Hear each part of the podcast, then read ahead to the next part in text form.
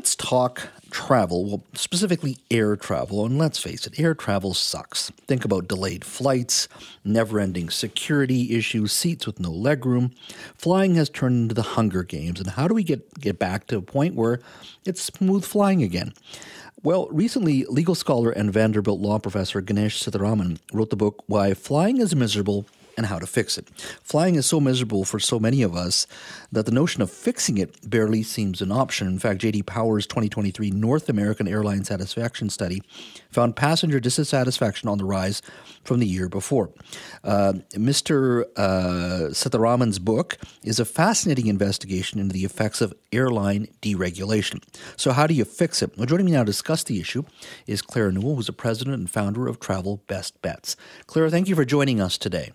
Oh, it's my pleasure, Jazz. This is a really, really interesting topic to chat about. Yeah, I mean, uh, when I was looking at uh, the Good Professor's uh, book, uh, Why Flying is Miserable and How to Fix It, I thought, you know, the professor does have a point, uh, and it's something I think we've all been going through.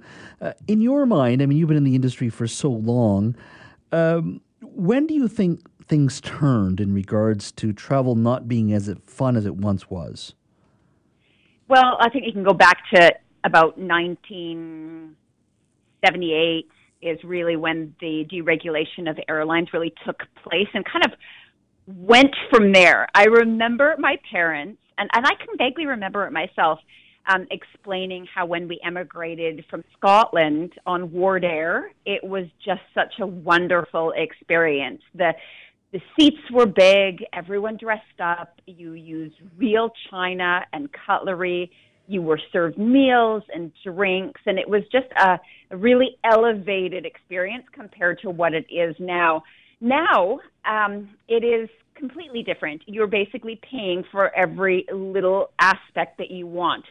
Some people say it's nickel and diming. Others mm-hmm. are happy to just go bare bones and just pay for what they need. But it has definitely changed. And I, I'm not, uh, I, when I was reading through this, didn't feel like it was as bad as the author was putting out there, but I completely get his drift. Um, now, the author basically says that you know there was a stable uh, time in the industry where basically the industry was heavily regulated by government. They treated it like a utility. Basically, you know there was set costs.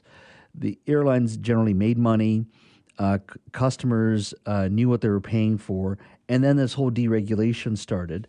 Uh, as you were saying, do you think it's been better or, for, or worse? I mean, uh, we can argue that the, the, the travel isn't as fun as it used to be, but one could also argue travel has gotten cheaper, and you can pick yep. in time and much more flexible in timing and in and in and in pricing.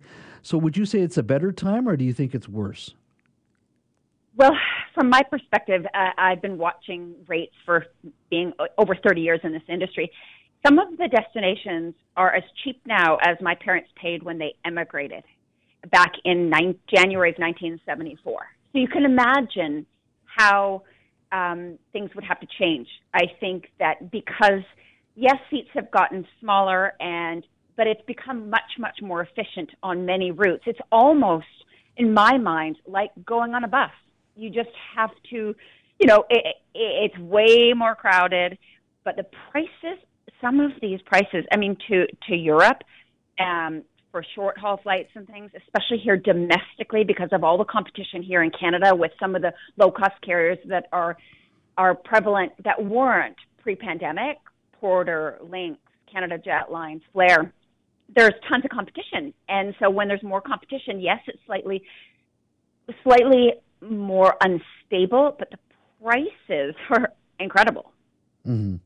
Um, and where do you think the industry is going? I mean, uh, at the same time, in a post-COVID world, you're seeing some new airlines, fledgling airlines launch. Um, yet you still have some problems with them. If one of their planes goes down, they may only own uh, three or four planes at the end of the day. Um, where are things going with the industry? Is it going to continue like this, or do you think there's ways that the industry itself could improve in regards to customer service? Oh, there's there's no question. There's a lot of improvement that could be made by the airlines here in Canada. We of course have so many situations where things can go mechanical. There can be a lack of staffing, and, and delays are one of the things that have really kind of become a norm.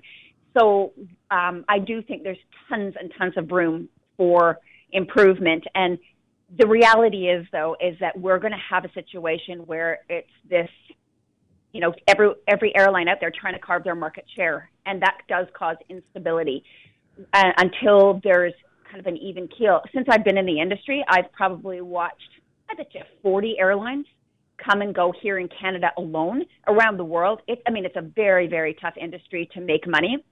It's why if you are ever booking on a new carrier or uh, an ultra low cost carrier, I always say two the things that you need to do to protect yourself. One is pay on a credit card so that you have some backup if services are not rendered. If they decide to change their schedule on you, say they were, you know, gung ho coming out and going five or six times a week and then go down to one, well that that's probably going to throw your entire trip in a tailspin and they'll likely give you the option to change your date or hopefully cancel, which we have seen. Um, but this is the other thing that I always encourage people to do is to get insurance, and that that has something that includes cancellation and interruption, so that if something goes sideways with the airline, that you're completely protected. There are policies that came out during COVID that are um, canceled for any reason, and there's there's not lots of those policies out there, but they are out there that you can do. The other thing is is that because of the fact that things aren't as comfortable as they would be, um, you know, back in the 70s during the heyday, if you have the option to pick your seats in advance, if you have the option to pay your luggage in advance, um, pay for your meals in advance, do all of that.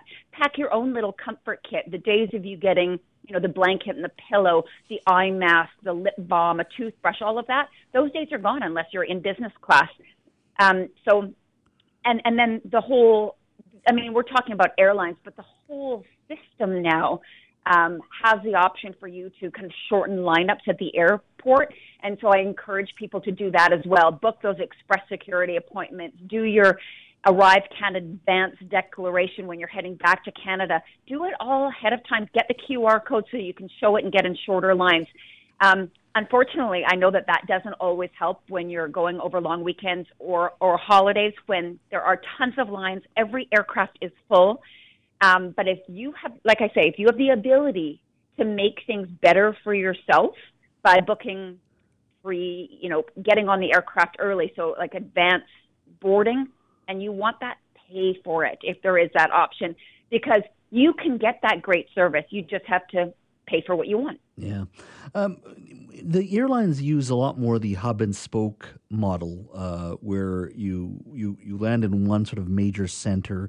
That is their major yeah. center. That's where most of their planes land, and from there you're able to go to other regions. Should that system change? Because uh, perhaps it impacts less so here in Vancouver in a big major urban center, but many smaller communities uh, uh, their service hasn't gotten any better. In fact, it's got a lot worse in regards to availability. Even for us here in Vancouver, you got to go to certain hubs to travel to other parts of the world because that's how airlines mm-hmm. have done so.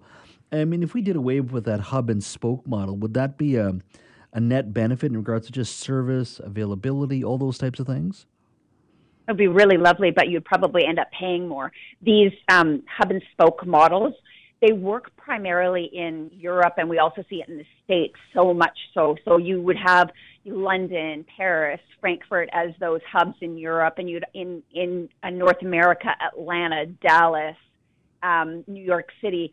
So that it's tough to go away from that because of the fact we even see it here in Canada because it's just so efficient for the airlines. I'll give you an example. In Canada, WestJet has really focused on their Calgary gateway as their main hub. And that wasn't the case even just a couple of years ago, but now they're really, really focusing on the West, but that is really through Calgary. So there's some options that we, even from Vancouver, would have to get to Calgary before heading to, say, Tokyo that they're flying to, or Paris or London year round, these types of things. So I don't see this going away. Yeah, it would be really lovely if we could have some of these smaller routes serviced because it's a nightmare for the people who live in smaller towns who don't have the service and can't even get to some of those hubs without driving two, three hours. So it's um, it's just the nature of the way that the airlines are able to make money. Well, uh, whatever it may it is, I really hope they fix it because Christmas time is Yeah. coming. We know it's going to get busy. It's a it's a it's a it's a tough it's tough traveling anytime, but Christmas certainly is one of those times that are very challenging. Uh, I really Yeah. appreciate your time to talk about this uh, today, Claire, because uh, we all love to travel, but sometimes it's a little more challenging than others. That's for sure. Thanks. oh, I totally agree. Thanks so go. much, Des. Thanks, Claire.